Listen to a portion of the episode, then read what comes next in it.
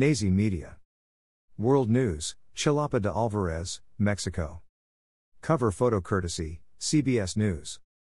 Mexican authorities said 6 mutilated bodies were found in a vehicle on Thursday.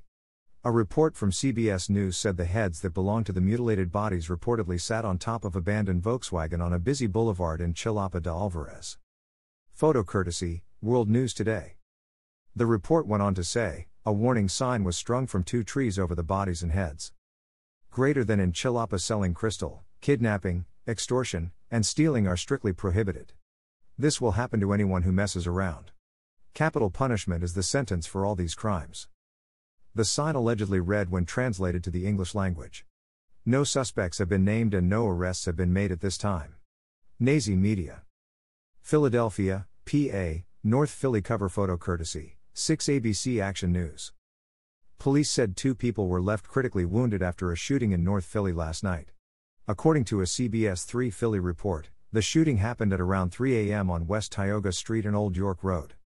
Photo courtesy, CBS-3 Philly.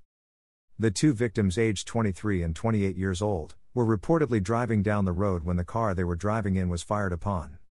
Both victims were shot in the back. The victims told police that there was 1 shooter, and he fled on foot.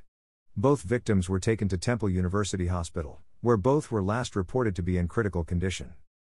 No suspects have been named and no arrests have been made at this time.